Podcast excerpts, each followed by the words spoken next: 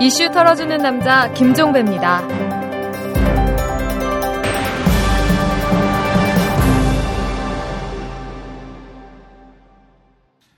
2월 24일 금요일에 보내드리는 이탈남입니다. 선거구 획정 협상 끝없이 겉돌고 있습니다. 여야가 경기 파주, 강원 원주, 세종시에 각각 한 석씩 지역구를 늘리기로 했지만 그만큼 줄여야 하는 지역구를 놓고 합의를 보지 못하고 있는 겁니다. 민주통합당은 영남에서 두 석, 호남에서 한 석을 줄이자고 하는 반면에 새누리당은 영호남에서 각각 한 석씩 줄이자 이렇게 맞서고 있다고 하는데요. 어찌 보면 당연한 현상인지도 모르겠습니다. 제밥그릇 챙기기 바쁜 국회의원 그리고 정당에게 선거구 획정을 맡겼으니 하는 말입니다. 한 석이라도 더 건져야 하는 정당, 제 지역구는 죽어도 사수해야 하는 의원들이 하는 선거구 획정 이게 제대로 되겠습니까? 이참에 선거구 획정위원회를 국회에서 독립시켜야 한다는 주장을 진지하게 검토해서 추진해야 하지 않을까 이런 생각을 합니다. 자, 털기전 뉴스로 시작합니다. 고 김지태 씨 유족이 정수장학회를 상대로 주식반환 청구 소송을 낸 바 있었는데요.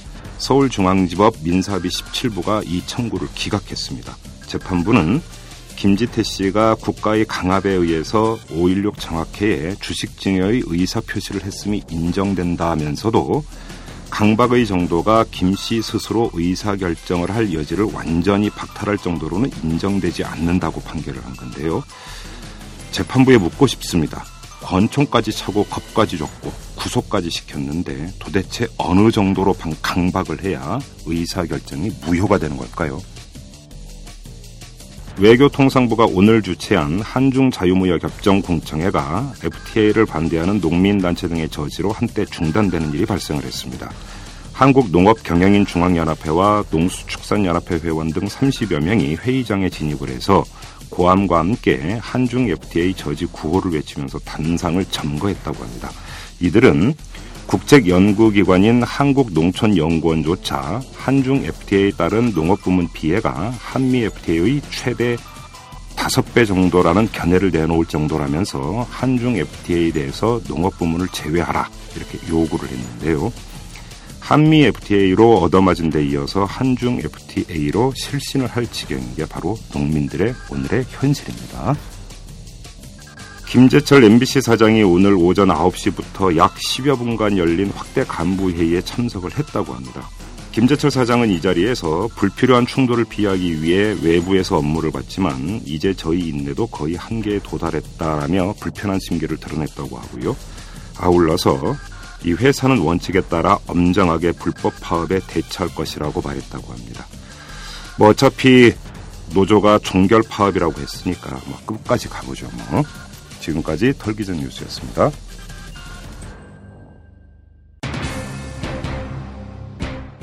고 이병철 회장의 장남 이맹희 씨가 동생 이건희 삼성그룹 회장을 상대로 소송을 냈습니다. 소송이 제기된 배경에는 삼성과 CJ 간의 해묵은 갈등이 표출됐다는 분석입니다. 회사에서는 이런 소송이 있었는지 정말 몰랐습니다.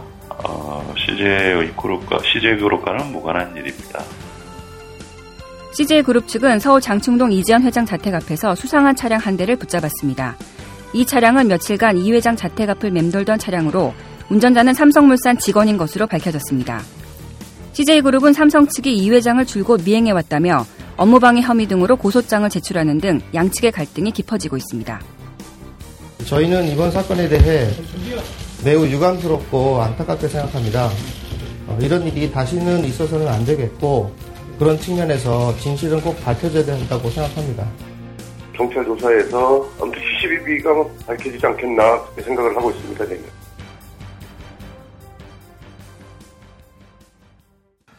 범 삼성가가 아주 시끄럽습니다. 이 삼성물산의 직원이 이재현 CJ 회장을 미행하다가 발각이 돼서 파문을 일으키고 있죠. 이에 앞서서는 이재현 회장의 아버지이자 이건희 삼성 회장의 형인 이맹희 씨가 이건희 회장을 상대로 이 선친인 이병철 전 회장의 상속재산을 내놓으라 이런 내용의 소송을 내기도 했습니다. 따로 똑같이 가는 듯했던 삼성과 CJ 사이에 무슨 일이 벌어지고 있는 걸까요? 오늘은 바로 이 문제를 한번 탈탈 털어보도록 하겠습니다. 제 옆에는 대기업 전문 기자인 한겨레 21의 곽정수 기자가 나오 계십니다. 안녕하세요. 예, 안녕하세요. 네. 삼성물산 직원인 건 다 확인이 됐고, 그러니까 삼성물산 직원이 이재현 CJ 회장을 미행한 건 흔들림 없는 팩트인 건 맞는 거죠. 그렇죠. 지금 뭐 사진, 뭐 CCTV, 뭐 전부 CJ가 지금 CJ가 온천하에 지금 다 그냥 단단히 준비한 다음에 공개를 한 것 같은데 삼성에서 그래서 영미행에 자기네들이 당했다 뭐 이런 얘기다. 그렇습니까? 근데 왜 미행을 했답니까? 그러니까 지금 그 부분이 이제 핵심 쟁점 중에 하나, 하나 이제 의문점 중에 하나겠죠. 네. 근데 아까 말씀하신 대로 그 이 사건 직후에 아, 직전에 네. 그 이명희 씨의 그 상속 관련 소송 제기가 있었잖아요. 네. 사실은 이 미행이 이제 CJ 쪽의 이제 자료 확인에 의하면 음. 그 소송이 제기된 바로 다음 날부터 시작됐어요. 아, 소장이 접수된 다음 날부터. 아, 14일에 접수됐는데 15일부터 미행이 시작됐거든요. 어허. 그러니까 한 일주일 정도 이제 유지가 된 거죠. 예. 어. 그래서 이제 그 건하고 관련이 있다. 음. 뭐냐면 이제 삼성에서는 계속 의심하기를 이번 소송의 배후에 네. CJ와 아, 이재현 회장이 있는 거 아니냐. 음. 예? 이명희 씨는 그냥 얼굴 마담이다. 네. 아, 그런 이제 의심을 했던 거고. 물론 CJ는 이제 그 부분은 뭐 철저히 아니라고 음. 뭐 펄쩍 뛰지만 음. 그래서 아마 그 증거를 잡으려고 한 거 아니냐. 네. 예? 뭐 예를 들면 뭐 이재현 씨가 아, 뭐 아버지인 이명희 씨를 뭐 만난다든가 음흠. 혹시 뭐 이명희 씨 중국에 있다면서요. 글쎄 말이야. 음. 하여튼 뭐 예를 들면 예. 뭐 그런 식의 어떤 증거를 잡으려고 했던 거 아닌가 싶습니다. 오호. 그러면 이제 사건의 발단이자 본질은 이명희 씨 소송. 이거다 이제 이렇게 봐도 되겠네요. 일단 직접적인 걸 그렇게 봐야죠. 어, 그래요. 그러면 그 문제는 좀 이따가 집중적으로 한번 털어보도록 하고요. 근데 또 그 일각에서는 요번 미행건 이전부터 삼성하고 CJ가 아주 묘한 관계를 형성하고 있다는 이런 좀 보도도 일부 나오고 있어요. 그러니까 대한통운 인수권부터 이야기가 나오는 경우도 있던데 이건 무슨 얘기입니까? 그렇습니다. 이게 워낙 복잡하니까 예. 우리 저 김종배 저 사회자께서 잘 좀 유도를 해주셔야 될 것 같아요. 예. 우리 능력은 다 우리 일찍이 아니까. 네.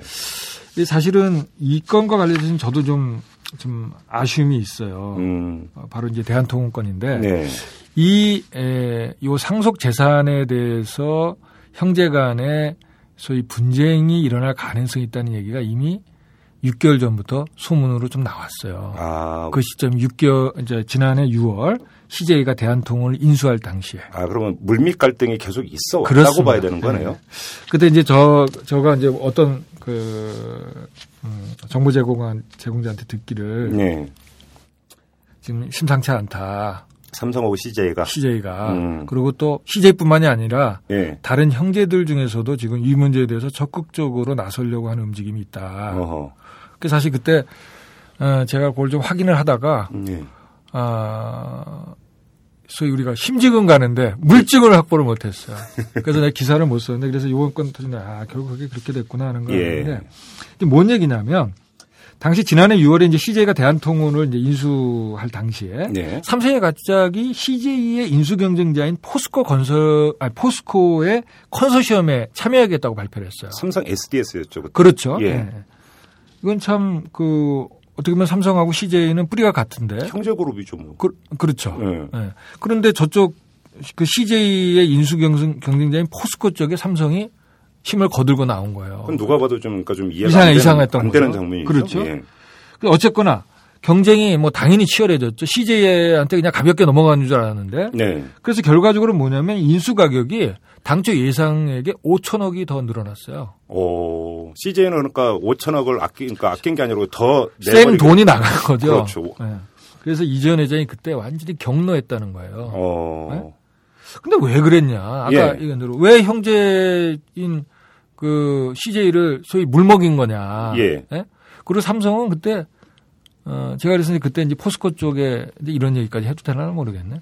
포스코 쪽에 좀 알아봤어요. 이게 그 컨소시엄 참여 문제가 네. 누구 쪽 제안에 의해서 된 거냐? 음. 그랬더니 삼성에서 제안이 왔다는 거예요. 아, 먼저 연락이 왔대요? 네, 근데 삼성에서 그때 포스코가 제안했다고 그랬거든요. 그러니까 그게 사실이 아니었던 거예요. 어. 그럼 누가 봐도 삼성이 CJ를 견제를 하고 있었다고. 그러니까 뭔가 이유가 있었던 거죠. 그렇죠. 그런데 이제 그게 바로 CJ 쪽에서 그 차명 주식과 관련해서 네.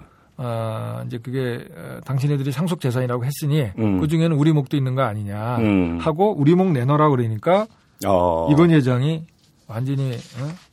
너 한번 당해봐라. 어허. 어디다 대고서 지금. 그러면 미행권도 마찬가지고 대한통운 인수권도 결국은 또 뿌리는 그 차명재산 여기서부터 시작이 되는 거예요. 상속재산. 네, 그렇죠. 어, 네. 그럼 그 얘기를 한번 들어가 보죠. 그러니까 좀 상속재산, 상속재산 하는데 이 상속재산이라고 하는 것부터 이제 분명히 좀 그림을 그리고 넘어가야 될 필요가 있는데 삼성 비자금 특검이 있었습니다. 그렇죠. 그렇죠? 2008년도에 있었죠. 예, 그게. 그 삼성 비자금 특검에서 이병철 이제 전 회장의 상속 재산이 차명 주식 형태로 있었다라고 하는 게 밝혀졌고 바로 그걸 말씀하시는 거죠. 뭐 밝혀진 게 아니라 네. 삼성에서 일방적으로 주장을 하니까 음. 특검에서 그거를 소위 수용을 한 거죠. 그랬더니 이제 뭐저 시민단체나 음. 이런 쪽에서는 어, 삼성 특검에서 봐주기 어허. 특검한 거다. 오케이. 어, 그럼 면죄부 좀- 줬다. 오케이. 좀 이따 한번 짚어보고요. 예, 아무튼 그 상속 재산이라고 이제 그 삼성이나 CJ에서 이야기하는 건 바로 그거. 그렇죠. 그 뭉치 그거예요. 그러니까 뭉치 형태로 쓰는 이제 그 차명 주식 이 이야기인데 왜 이게 그러면 삼성과 CJ의 갈등을 불러 일으킨 겁니까?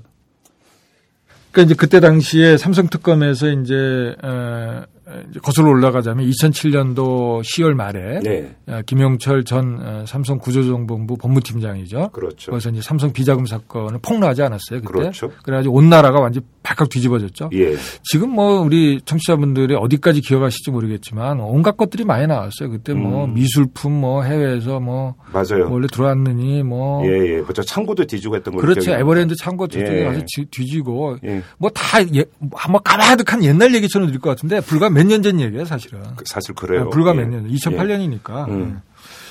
그래서 뭐 그때 뭐 어, 온갖 얘기들이 나왔는데 그 중에 하나가 이제 에, 쇼킹했던 게 이건희 회장이 숨겨둔 차명 재산이 수조 원어치가 있었던 거죠. 어. 그 중에 이제 대부분이 삼성생명 주식인데 그게 한 4조 원 넘었던 겁니다. 삼성생명 주식. 그렇죠. 근데 이건 이제 차명으로 되어 있었고. 그렇죠. 음. 예. 그래서 그 주식이 이제 에, 표면에 떠올, 떠올랐는데 네. 사실 뭐 삼성생명 주식이 에, 그런 차명 주식이 있다는 소문은 그 전부터 있었어요. 아, 그랬어요? 어, 저도 기사 그 전에도 썼고. 예. 물론 근데 뭐 검찰도 그렇고 국세청도 그렇고 관심이 없더라고 이상하게. 어허. 예.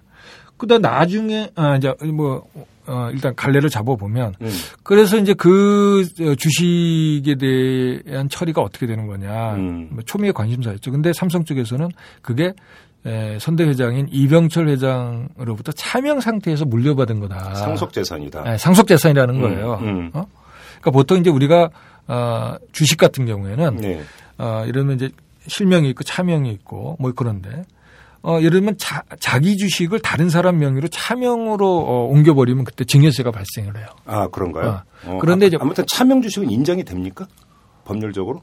아니죠. 실명제에서는 지금 문제가 안 되죠. 되는 거죠. 아, 예. 예. 그런데 어그 반대로 음. 차명 주식을 실명으로 뭐 전환하라 이건 또 과세가 안 돼. 왜냐하면 이제 어 결국 실명 주식을 차명을 했다 차명을 또 실명으로 하면 하는데 각각을 과세하면 두 번 과세하는 거죠. 이중 과세가 되고 이중. 그래서 이제 실명에서 차명으로 가는 것만 하는데 어쨌거나 아, 아버지 이병철 회장이 어느 시점에선가 아, 그 실명으로 있던 거를 차명으로 임직원으로 해가지고 자기한테 상속을 했다는 거예요. 음. 근데 이제 알다시피 87년도에 그 이병철 회장이 죽었잖아요. 예. 그러니까 지금 어 그때 당시에 2007년 8년이니까 20년 그렇죠. 최소한 그렇죠. 삼성 쪽 주장에 따르면 음. 근데 그때 시효가 아마 제가 그쪽 전문가는 아니지만 7년인가 뭐 그랬을 거예요. 음. 어, 근데 지금은 좀 늘어났어요. 네. 어, 15년인가 뭐 늘어났는데 어쨌거나 당시로서는 아, 그 당시로서는 예. 그러니까 그 어, 아버지 때부터 차명으로 됐고 그걸 상속받은 거라 그러니까 세금 문제가 해결이 된 거예요. 아, 그러니까 그 소멸 시효도 지나버렸고. 그렇죠. 예. 87년에 그러니까 행위가 발생을 했다고 치면 음. 7년이었다고 보면 뭐 94년 이때나 이제 소멸 시효가 끝나는 그렇죠. 거니까 세금 한 푼도 안 냈고. 세금 아, 한 푼도 안 냈어요. 자, 그러면 여기서 하나만 물어볼게요. 예, 예, 예. 뭐냐면 선친인 이병철 회장이 갖고 있다가 이제 그 이건희 회장에게 넘겨준 차명 주식이다라고 하는 게 당시 삼성 쪽의 주장이었는데 예, 예. 그러면 이건희 회장 만약에 형제가 여러 명 있지 않습니까? 그렇죠. 이번에 문제가 네. 이제 그 장남인 이맹희 씨도 있고 네. 잡고한 이창희 씨도 계셨고 그렇죠. 여러 형제가 있는데 네. 그러면 왜 그게 이건희 회장에게만 물려준 겁니까? 고르게 나눠줘야 되는 거 아닙니까? 문제가 여기서 시작이 되는 거죠, 그러니까. 그렇죠. 그래서 이제 사실은 어 요번에도 네. 어 요번 그 이맹희 씨의 소송에 앞서서 삼성이 네. 아마도 이제 그, 어, 어, 어, 아마 서로들 대화를 하다가 뭐 이렇게 이제 틀어진 것 같은데 음. 요 어, 소위 아버지로부터 물려받은 상속재산이라는 것을 증거를 내놔야 될 거 아니겠어요. 그렇죠. 어? 근데 뭐 어, 국세청 쪽에서 음. 지금 어, 제가 알아본 바에 의하면 확인서를 내놔라. 형제간이 아, 형제간 예. 사이에 이게 아버지로부터 어, 상속된 거고 상속된 건데 어, 소위 이건희 삼성 회장에게 100% 전량 어, 주는 거 100% 상속된 것으로 확인해 준다. 음, 확인해 준다. 다른, 형제들의 형제들이 다른 물증이 없으니까. 사인을 받아와라. 그렇죠. 예. 근데 다른 형제들이 한마디로 노 해버린 거네. 싫다. 그러니까 생각이 바뀌었는지 음. 원래 그런 걸 몰랐는지 모르겠는데 하여튼간에 노한 거죠. 예. 네? 노한 거니까 어, 노하면서 이번 이제 소송으로 간 거예요. 노. 근데 내 의문은 그럼 그 사실은 그때 당시에 2008년도 특검할 때 또 국세청이 그때 처리를 할 때부터 이게 문제가 됐던 됐을 거 아, 아니겠습니까? 그럼 그때 소송을 했어야 되는 거 아닌가요? 아니 그런 문제도 있고 예. 또 하나는 일단 특검이 그럼 뭔 증거로 어, 이 삼성 쪽 주장을 수용을 했느냐. 아, 그러니까 상속 재산이란 건 삼성의 일방적인 거예요. 어. 실제로 상속된 건지 뭔가 증거가 있어야 될 거 아닌지는? 아무도 모른다. 그럼 최소한 그때 당시에 형제들한테 확인서에도 있느냐고 네. 받아오라고 그때부터 사실은 이 건이 제기됐어야 마땅하죠. 아. 근데 결국은 그때 그런 걸 안 했다는 거죠. 특검은 그냥 삼성이 얘기하는 상속 재산이었다는 걸 그냥 받아들이고 퉁치고 넘어가 버린 거네. 그런 거죠. 예? 그러면 이게 상속 재산이 아닐 수도 있, 을 개연성이 있는 개연성이 있음에도 불구하고 예. 어? 지금은 이제 사실은 어, 어떻게 보면 이건희 회장은 이제 빼도 박도 못하게 돼버렸어요. 왜냐하면 어. 자기 입으로 주장을 했고. 음. 또그 말에 근거해서 다른 형들이 소송을 제기한 거 아니에요? 그렇죠. 예? 그렇죠. 그러니까 제가 보기에는 이런 그 세금 문제도 회피하고 어떻게 보면 어, 우리가 이제 뭐 상속에 관한 뭐 아버지 때에서 이렇게 넘어왔다 그러면 뭐 도덕적으로도 좀 뭐 넘어가주는 그런 문제가 있잖아요. 그러니까 그런 부분도 고려했을 거고 그래서 음. 일종의 참 절묘한 묘책을 내놨어요. 어, 자기들 따내는. 네. 그럼 제가 보기에는 제게 넘어갔다. 잠깐만. 그럼 여기서 하나만 정리하고 넘어가죠. 만에 하나의 가능성으로 이게 상속 재산이 아닐 가능성을 일단 염두에 두면 그러면 이게 다시 또 세금 문제가 발생을 하는 건가요? 그 부분도 어 뭐 이제 그거는 그 소위 실체적 진실이 뭐냐는 걸 먼저 밝힌 다음에 거기에 따른 이제 어떤 법적 해석을 해야 되니까 네. 좀 저기지만 예를 들면 그 지금 어, 어 소위 삼성생명의 차명 주식에는 두 가지 종류가 있어요. 어, 어떤 겁니까? 네. 이거를 이제 그 과세 당국이나 검찰에서는 관심을 기울이지 않는 것 같은데 네. 하나는 지금처럼 삼성의 주장을 받아들인다면 음. 그 이건희 회장이 그 선친으로부터 소위 상속으로 물려받은 차명 주식이 있고 네. 어, 있고 또 하나는 어, 소위 80년대 말 네. 87년 88년 이때 삼성생명이 증자를 합니다. 아, 그렇습니까? 아, 예. 그때 에, 소위 계열사들한테 실권을 시켜요.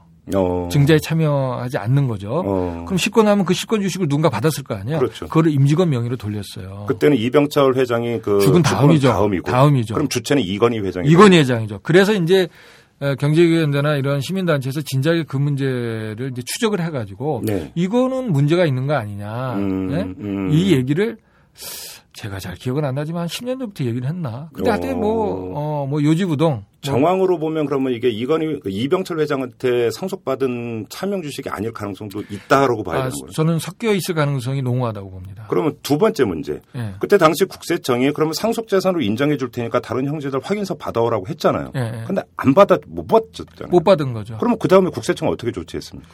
그래서 그 부분에 대해서 제가 또 알아본 바에 의하면 예, 아, 박선숙 의원이 예. 어, 이 문제에 대해서 사실은 몇 달 전에 제보를 받았대요. 어, 이런 그래요? 얘기 해도 되나? 어, 하십시오. 아, 하십시오. 괜찮아요? 예. 제가 이제 지난주에 에, 그 방에 이제 인사 갔더니 그 얘기를 털어놓더라고요. 음. 저도 그 이 문제에 대해서 아픈 기억인데 그 박선수 의원도 아 이 문제가 이렇게 커질 줄 몰랐다 그러면서 음. 근데 하여튼 국세청이 그 과세 문제를 물어봤대요. 네. 어떻게 된 거냐? 박선수 의원이 네. 국세청한테. 네, 요런 유사한 제보가 들어온 거예요. 음. 근데 물증은 어- 뭐 없었던 것 같고. 음. 근데 국세청한테 이걸 확인할 이거 어떻게 된 거냐? 예. 네. 근데 국세청에서 개인 과세에 관한 거는 일체 얘기할 수 없다라고 음. 완전히 뭐, 어, 뭐 그냥 어, 대답을 안 했다는 거예요. 그럼 프라이버시다. 예. 그러니까 이게 사실은 그 부분이 참 문제니까 뭐 그 얘기가 어, 뭐 말인즉슨 뭐 틀린 말은 아닌데 그러나 그렇죠. 이런 어떤 사회적 큰 관심사가 되고 거기에 어쩌면 어 이게 에, 적법하게 우리가 보통 공정사회 할 때 공정관세 문제가 제일 크잖아요. 네. 사회적 관심사가 많은 건에 대해서 공정위는 처, 아니 공정위래 국세청은 철저히 지금까지는 그걸 비밀로 하거든요. 잠깐만요. 만약에 이게 상속 재산이 아니라고 한다면 그 징수할 수 있는 세금이 어느 정도 됐었습니까? 지금 이제 여러 가지 얘기가 나오는데 예. 그 이정희 의원 쪽에서는 이제 그 요건 이제 전문가들마다 아, 이정희 의원실에서 제기하는 문제가 과연 어느 정도 아, 좀 과세 가능성이 있느냐에 대해서 좀 의견은 좀 갈리는 것 같아요. 근데, 근데 음. 이정희 의원은 에, 쭉 계산에 의하면 2조가 넘어간다는 거예요. 세금이 예. 그러니까 그 차명 주식이 4조 얼마잖아요. 그렇죠. 근데 그 중에 절반 정도가 세금으로 나온다는 건데. 어허. 근데 이거는 전문가들 아까 제가 분명히 말씀드리는 건데 요것은 이제 그 시효 문제도 있고 그 주식에 대한 성격의 문제가 서로 전문 어, 다르기 때문에 예. 전문가들 사이에서도 아 그건 좀 무리한 계산이다. 음. 그리고 심지어 아, 세금 관계는 지금 뭐 차명이든 아니든 뭐 상속재산이든 아니든 간에 너무 오래전 일이라. 예. 네? 아까 말씀대로 어, 중간에 그 실명 주식, 아, 차명 주식을 가- 아니죠 실권 주식을 예. 어, 차명으로 임직원 명의로 차명한 것도 사실은 80년대 말이니까 아, 그것도 소멸시효가 지나버립니까? 그거 엄청 오래된 얘기예요 다 지금 아, 그럼 어차피 또 과세 그- 과세 문제가 쉽지 않다 이렇게 아하. 또 얘기하는 분들 상당수가 있습니다. 또 현실적으로 또 그런 문제가 있을 수가 있겠네요. 근데 하여튼 그 분명한 거는 음. 어, 특검 당시에 삼성 쪽의 일방적 주장을 특검이 예. 과연 무슨 근거로 그거를 받아주었는지 검증도 안 하고. 어, 그다음에 국세청은 또 거기에 대해서 어떤 태도를 취했는지 그러니까요. 이 부분은 계속 의혹으로 남고 이건 지금 분명히 의혹으로 남는 거고 그렇죠. 반드시 지금 점검하고 확인을 해야 되는 상황입니다. 그렇습니다. 그러니까 네. 분명히 얘기하면 정리하면 특검은 말할 것도 없고 국세청도 좋다. 상가 상속받은 차명 주식이라고 인정해 줄 테니까 다른 형제들 확인서 받아오라고 했는데 확인서는 제출을 안 했습니다. 안 했죠. 예. 그러면 논리상으로는 상속 재산으로 인정을 안 하는 게 맞는데 안 하죠. 예. 그 뒤에 어떤 조치가 치워졌는지는 아무도 모르는 거예요. 모르는 거죠. 예. 알겠습니다. 일단 그렇게 정리를 하도록 하죠. 데일리 팟캐스트 방송 이슈 털어주는 남자는 월요일부터 금요일까지 매일 오후 5시 30분 아이튠즈에 업로드됩니다. 스마트폰에서 다운로드 하시거나 아이튠즈 또는 오마이뉴스 이털남 페이지를 통해서도 쉽게 들으실 수 있습니다. 털게 참 많은 세상이죠? 트위터 아이디 오마이탈탈로 많은 물음표 던져주세요. 이털남 아저씨가 시원하게 털어서 느낌표로 만들어드립니다. 그 다음에 국세청을 미행해야 되는 거 아니에요? 미행을 하면 안 되죠. 가- 예, 아무튼. 일단 그 문제는 그렇게 정리를 하고요. 예. 자, 지금 대기업 전문 기자인 한겨레 21의 곽정수 기자와 함께 지금 미행 사건으로 불거졌던 삼성과 CJ 간의 관계 문제, 이 문제를 지금 털고 있는데요. 자, 이번에는 얘기를 좀 바꿔서 예. 그러면 일단 그냥 상속 재산으로 인정을 하자. 예. 자, 그리고 여기서부터 시작을 하면 어떤 문제가 발생하는 거예요? 이맹희 씨가 만약에 소송에서 이기면 어떤 문제가 발생할 수가 있는 겁니까? 어, 지금 전문가들 얘기는 뭐 이렇게 이런 소송권에 대해서 뭐 판사라는 재판이라는 과정이 있으니까 예. 단정적으로 누구도 얘기는 못하지만 음. 어쨌거나 지금 상황으로 보면 어, 이게 승소 확률이 에, 적은 게 아니다. 이맹희 씨 이맹희 승소. 가능성이. 예. 뭐한 전문가는 저한테 50% 이상 되는 거 아니냐. 어, 예? 에, 물론 100% 0%는 없는 거죠. 예. 예. 근데 만약 그렇게 되면 어떻게 되는 거냐? 아까 말씀드린 대로 예. 아, 제가 그 말씀 드렸나? 그, 음, 일단 지금, 아, 가장 문제가 되는 게 삼성생명 주식이잖아요. 그렇죠. 지금 아시다시피 삼성의 이 지배구조가 어떻게 되어 있냐면, 이건희 회장의 그 자녀들인 예. 이재용 삼성전자 사장 등 그 오누이들이 예. 에, 삼성 에버랜드를 지배하고 있습니다. 그렇죠. 예. 근데 에버랜드가 삼성 생명을 지배하고 있거든요. 삼성 생명은 삼성전자를 삼- 그렇죠. 지배요. 예. 이렇게 순환으로 이렇게 물려 있는 거잖아요. 그렇죠. 예. 어, 그런데 지금 어, 어떤 문제가 있냐면 어, 금융주재사법이라는 게 있어요. 예. 그러니까 쉽게 얘기하면 이런 겁니다. 삼성생명이 삼성전자를 갖고 있잖아요. 예. 근데 삼성 아, 어, 삼성생명. 근데 삼성생명을 에버랜드가 갖고 있단 말이에요. 예. 근데 그 에버랜드가 아, 삼성생명 주식을 많이 갖게 되면 음. 많이 갖게 되면 삼성 에버랜드가 예. 금융지주회사 로 간주가 돼요. 음. 쉽게 얘기하면. 예, 예. 근데 현행 금융지주회사법은 어떻게 되냐면 그 금융지주회사의 자회사, 곧 음. 삼성생명은 그렇죠. 비금융 계열사를 못 가져요. 오. 그러니까 삼성전자의 주식을 못 갖는 거예요. 삼성전자 그렇죠. 주식이 한 7. 몇 프로 갖고 있는데 음. 아시다시피 삼성 하면 그 삼성전자 아니에요. 그렇죠. 그 삼성생명이 갖고 있는 7. 몇 프로의 주식은 그거는 뭐 가장 중요한 주식이거든요. 예. 만약에 금, 에버랜드가 그래서 금융지주회사가 돼서 음. 삼성생명이 삼성전자의 주식을 갖지 못게, 못하게 된다면 음. 삼성의 지배구조 전체에 큰 균열이 생기는 거예요. 완전히 다시 네. 재편되는. 이게 몇 년 전에 상당한 쟁점이 됐었어요. 예, 예, 예. 예. 그래서 뭐 삼성이 그거 빠져나가려고 뭐 법을 심지어 개정해달라고 막 하고 뭐, 음. 뭐 그런 일들이 있었어요. 금산분리법 얘기. 그렇죠. 그것도 복잡하니까 넘어가고. 예, 예. 그런데 이게 극적으로 해결이 됐어요. 음. 왜 해결이 됐냐? 삼성생명의 차명 주식이 왕창, 왕창 20% 이상이 네. 이건희 회장의 실명, 이건희 회장 몫으로 전환이 된 거잖아요. 아까 얘기했던 그 차명 주식 예. 상속받았다라고 하는. 예. 금융지주세법에 뭐가 있냐면 예. 그 어, 개인 대주주 특수관계인이 음. 그 예를 들면 에버, 쉽게 얘기하면 에버랜드보다 이건희 회장이 더 많은 주식을 갖게 되면 예. 에버랜드가 금융지주회사로 취급이 안 되는 겁니다. 그러면 지금 삼성생명 일대 주주는 에버랜드가 아니라 이건희 회장. 이건희 회장입니다. 특검이 오히려 그 전화 위복이 된 거네요. 아, 그러니까 이 우리 결과적으로. 김종배 사회자가 또 콕 찔렀는데 예. 그래서 그때 전화 위복이다. 예. 예? 삼성은 손해 볼 거 하나도 없고 오히려 등만 봤다는 얘기가 삼성 특검 때 있었던 거예요. 오히려 길 닦아줘 버렸구만 그럼. 모든 지배 구조 문제를 한꺼번에 해결이 돼 버렸어요. 더더군이나 그때 기억하시겠 하시, 하시겠지만 우리 청취자분들 삼성의 에, 3세 승계의 가장 그 아킬레스건의 에, 문제였던 삼성 에버랜드의 소위 에, CB 예. 전환 사채를 헐값으로 이재용 씨 등 오누이에게 넘겼다는 게 삼성 특검의 그 재판 과정에서 무죄로 됐잖아요. 그렇죠. 예. 그 SDS의 삼성 SDS의 BW 음. 신주 인수권부 사채를 헐값으로 넘긴 부분에 대해서 그건 뭐 작아요. 예. 그 부분은 유죄가 됐지만 음. 정작 메인 게임이라고 할 수 있는 에버랜드 건에 대해서는 무죄 판결이 나버렸어요. 예. 그래서 모든 법적인 문제도 해결됐지 음. 에버랜드와 생명과 전자 간의 지배구조 문제도 해결됐지 음. 그래서 뭐 이게 세금 안 냈지 그래 뭐 이게 특검이 아니라 이거는 일타 삼피네요. 일타 그렇죠. 삼피. 네. 완전히 그 면제부의 음. 에, 실질적인 그런 문제들 모든 걸 해결했다. 뭐, 어, 전혀 오히려 전화 위복이 됐다는 얘기가 바로 그때 나온 겁니다. 음. 근데 그렇게 됐던 이건희 회장의 주식이 지분율이 이제 흔들릴 수가 있는 거죠. 그래서 근데 만약 요번에 이제 저 지면 그렇죠. 지면 소송에서 이건 지면. 회장이 그 차명에서 실명으로 전환했던 주식의 8분의 7이 예. 형제가 8명이잖아요. 예. 8분의 7이 고르게 분배돼야 되니까. 쫙 가는 거예요. 그러면 그러면 20, 20 몇 퍼센트요? 지분율이? 아, 20%좀 넘는데 그러면 뭐한 3%대로 음. 뚝 떨어지네요, 지분율이? 그러니까 결론적으로 얘기하면 에버랜드가 다시 제1대 주주가 되는 거예요. 어허. 그럼 어떻게 됐어요? 아까 얘기한 그, 예. 그 악몽의 시나리오가 또 다시 현실화 되는 겁니다. 어허. 그때 이제 물론 이제 전문가들은 아 이건희 회장이 뭐 삼성전자 등 다른 주식이 많으니까 그게 음. 뭐한 4조, 5조 뭐 뭐 그렇대요. 요새 네, 또 삼성전자 주식도 막 올랐잖아요. 예.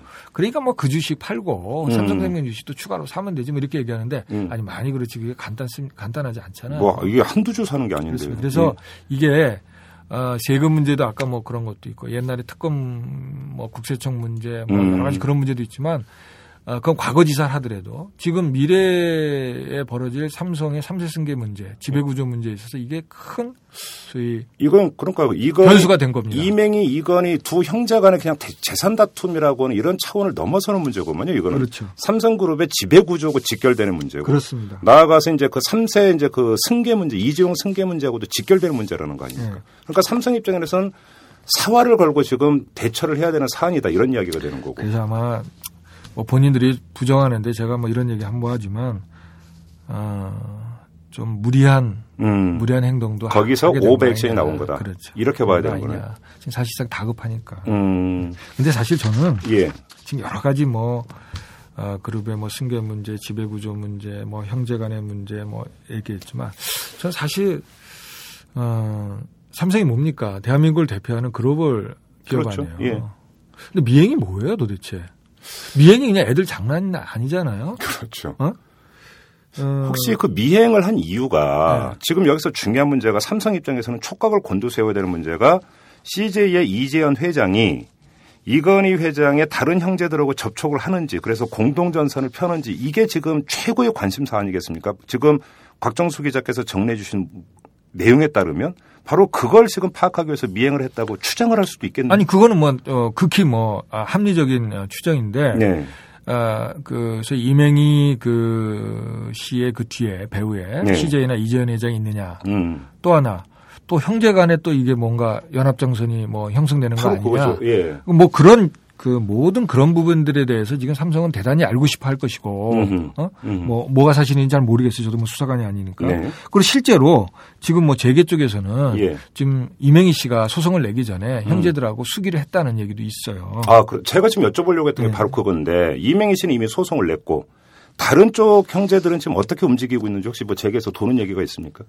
아니 그쪽에서 지금 뭐 꽃놀이 꽃놀이죠. 뭔 얘기냐면 지금 이게 일종의 대표 아니 아니 저 집단 소송 성격을 갖고 있어요. 집단 소송이라는 게 뭐냐면 우리나라에 이제 증권 집단 소송이라는 게 들어와 있지만 집단 소송이라는 게 뭐냐면 보통 이제 증권 집단 소송이 뭐냐면 회사의 어떤 불법한 행위로 인해서 음. 투자자들이 손실이 났을 때 그 투자자들이 어 소위 전원을 모아서 한다는 게 쉽지가 않잖아요. 대표 소송이죠, 그러니까. 아 대표 소송. 예. 예. 그래서 그럼 몇 명이서 어, 소송을 먼저 제기를 해요. 저 시범적으로 어. 해보고 그래서 그 사람들이 만약에 승소를 하게 되면 예. 나머지 소송에 참여하지 않은 사람들도 모두 다 그렇죠. 어, 그 혜택을 받- 소송의 혜택을 보는 네. 거죠.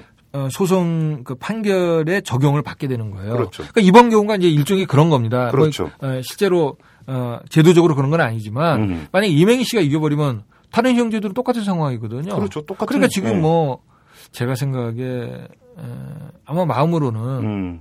어, 뭐 빌고 있겠죠. 예. 어, 어떤 저기로 그래요.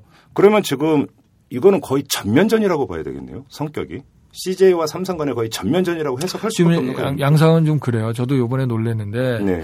어, 삼성 쪽에서 지금 미행을 했다는 것도 그렇고 사실 미행이라는 게 음.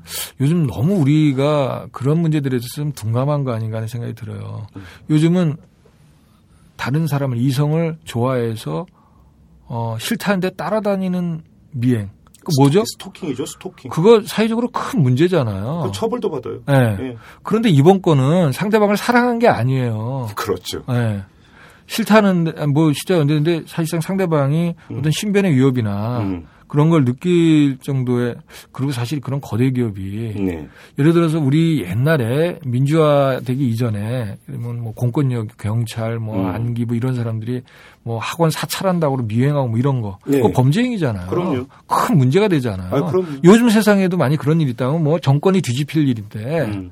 지금 민간 기업이 그런 짓을 한 거예요. 음. 어? 물론 이제 뭐 삼성물산이 했는지 그룹이 했는지 뭐 개인이 갑자기 뭐 다 제끼고 뭐 근데 뭐 이번에 보니까 동원된 차량이 한 대가 아니에요. 예. CJ에서 지금 뭐 동영상 다 언론사에 뿌렸는데 뭐 최대 네대까지도 확인이 되고 아니 직원이 개인적으로 할 수가 없죠. 그럼 근무지 이탈이고 업무 태만이 되는데 그러니까요. 말이 안 되는 얘기고 그거는. 한 명이 아니고 여러 명이고 예.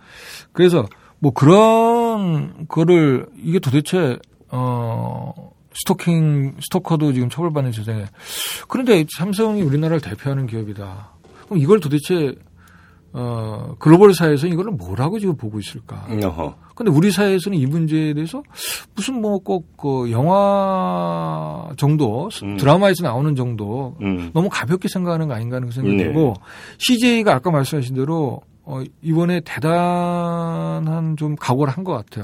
제가 지금 바로 그걸 네. 여쭤보려고 했는데, 자, 삼성이 사활적으로 나설 수밖에 없는 이유는 지금 충분히 네. 짚었으니까 됐고, 자, 그러면 CJ는 왜 전면전을 불사했을까? 그것이 단순히 대한통운 인수 과정에서 5천억을 더 쓰게 만들어서 화가 나서 이렇게 보기도 너무 이건 좁은 해석인 것 같고, CJ의 그러니까 동기와 이유는 뭘까요?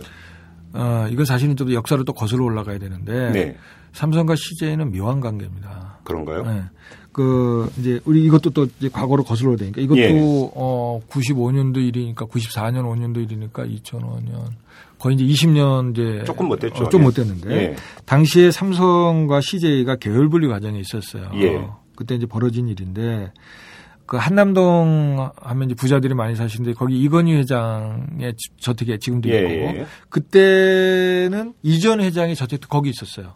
바로 이재- 붙어 있었어요. 이재현 CJ 회장. 아, CJ 회장. 예. 그런데 이제 이 계열 분리 과정에서 막 서로 대립이 되고 갈등이 있다 보니까 음.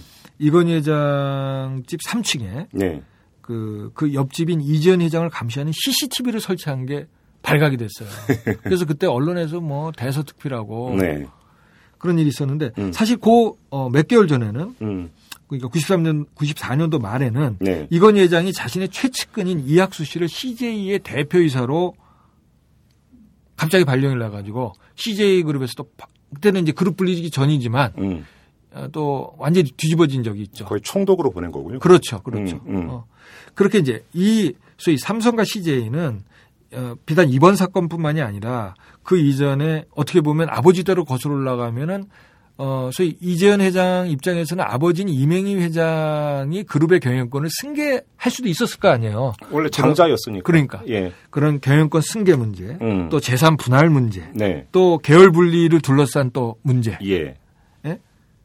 뭐 거- 거기다가 뭐 가- 그때도 CCTV 감시 문제도 나왔고 요번에 또 미행권 터졌지 또 소송권 꺼냈지. 그러니까 이 둘 간의 관계가 간단치가 않은 거죠. 그러면 만약에 이맹희 씨가 소송에서 이긴다고 한번 가정을 해보죠. 그러면 CJ 입장에서 삼성그룹의 지배구조 문제를 흔들 수가 있습니까? 이제 일선에는 이, 음. 뭐 아버지와 어, 이건희 회장과 뭐 이명희 씨 혹은 이건희 회장과 이재현 그 조카 예. 간의 갈등은 또 별개로 음.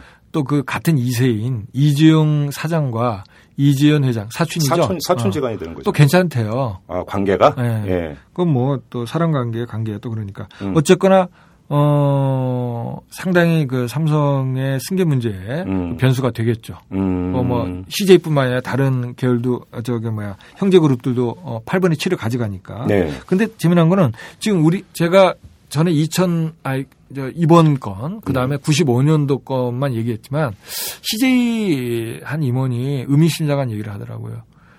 어, 언론에 그동안 노출이 안 되고 사회에 알려지지는 않았지만 음. 그 사이에 예. 어, 미행으로 의심되는 상황이 또 있었다? 여러 번 있었대요. 그래요? 예, 난 뭔지 모르겠는데 음. 근데 요번에 그동안은 이제 물증이 없이 이제 의심이었는데 이번에는 물증이 잡았다는 거예요, 자기네들이. 어허. 예? 이제 뭐 빼도 박도 못하게 생겨버렸잖아요. 네. 뭐 CCTV로 완전히 지금 돌리는 판이니까. 예. 그래서 근데 이제 그 그래서 제가 아 이제 뭐 이런 거는 당연히 이전 회장의 이제 의지가 다, 다분히 담겨 있을 텐데 음. 이렇게 CJ가 정면 대응, 강경 대응하는 그런 거에 대해서 당연히 물어봤죠. 그랬더니 이재현 회장이 엄청 지금 화가 나 있다? 화가 난 거예요. 어. 더 이상 당할 수는 없다. 어. 그런 분위기래요. 예. 어, 그래서 요번에도 그 미행을 할 때 이재현 회장 차를 이제 미행한 거 아니에요. 그래서 여- 어, 그렇죠. 예, 미행하는 거를 이제, 이제 옆에서 이제 직원들이 얘기하니까 본인이 확인하고 음. 그래서 약속 장소로 가다가 딴 데로 돌리라고 하는 일도 있었고. 네. 예? 그래서 하여튼 이번에 CJ가 하여튼 단단히 각오를 한 것 같다. 어. 예, 그렇게 봐야 될것 근데 같습니다. 이제 끝은 어디까지 갈지는 아직은 아무도 모르는 그렇죠. 거고. 예. 이게 뭐 예를 들어서 막판에 대타협 가능성도 있을까요? 아유, 그건 뭐 세상에 그런 뭐 어떻게 뭐뭐 배제할 수 없는 거죠. 그렇죠. 왜냐면 뭐 서로 피본다 그러면은 또할 음. 수도 있는 거죠. 그래요. 음. 그나저나 지금 이번 미행 건에 대해서 삼성 쪽에서는 어떻게 해명을 하고 있습니까? 그러니까 삼성이 지금 사실은 이제 상당히 이제 어려운 사정, 상황인데 예. 그 삼성에서는 일단 그 그걸 뭐라고 표현해야 되나? 그 뭐 모르쇠 작전이라고 해야 되나? 모로세로 나가고 있습니까? 그러니까 이제 한마디로 얘기하면 그룹하고는 관계 없다. 음. 예. 그룹 차원의 지시는 아니다. 아니다.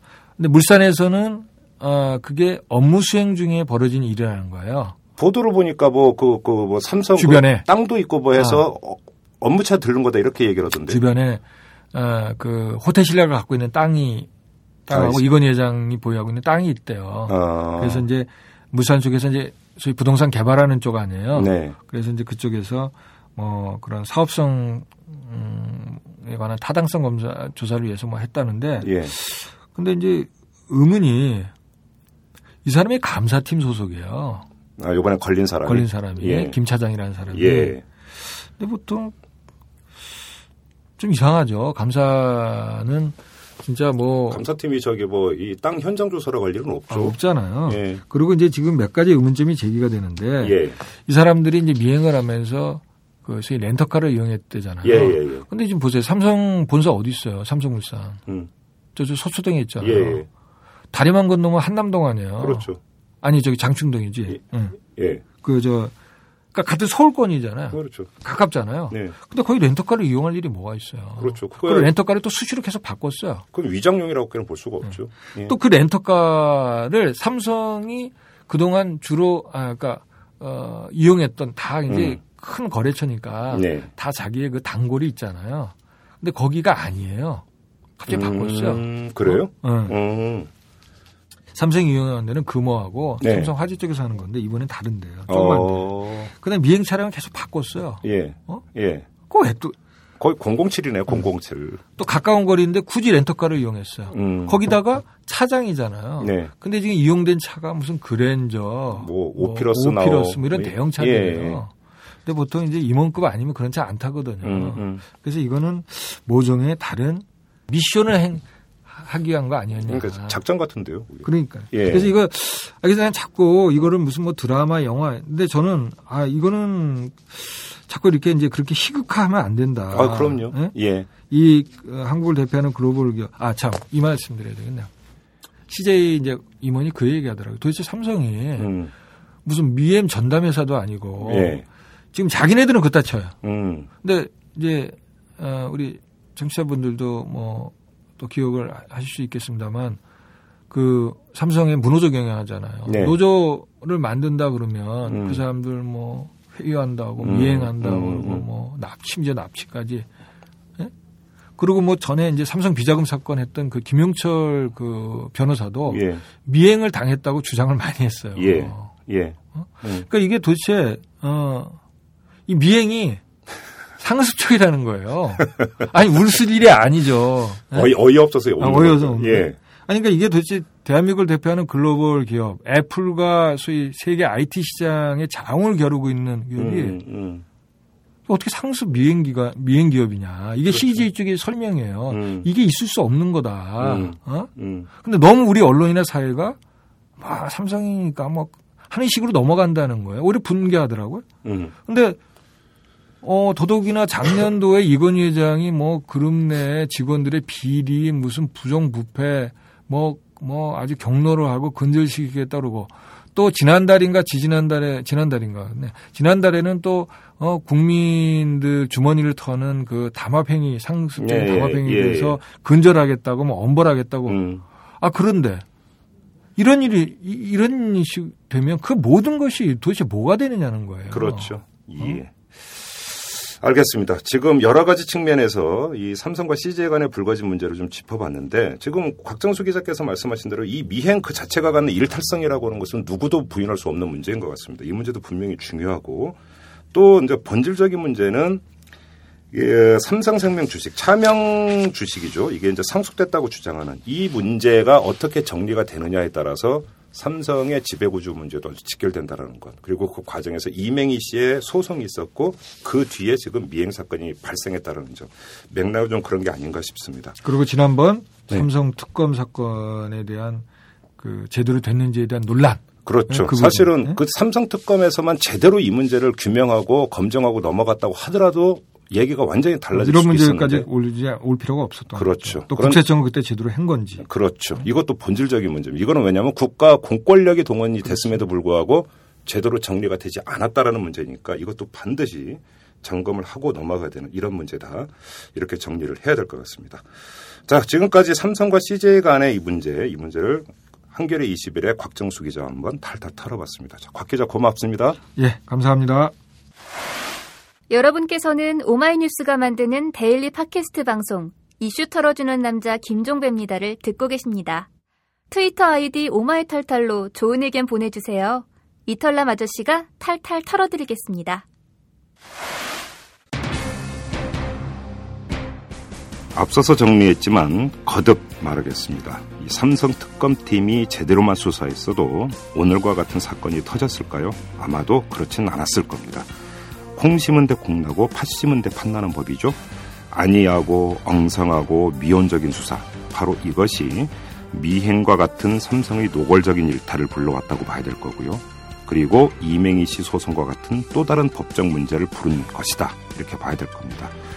아무튼 삼성은 중대 국면에 봉착한 듯 합니다. 그들이 어떤 모습을 보일지 사회 전체적으로 주시를 해야겠죠. 지금까지 이탈남 김정배였습니다.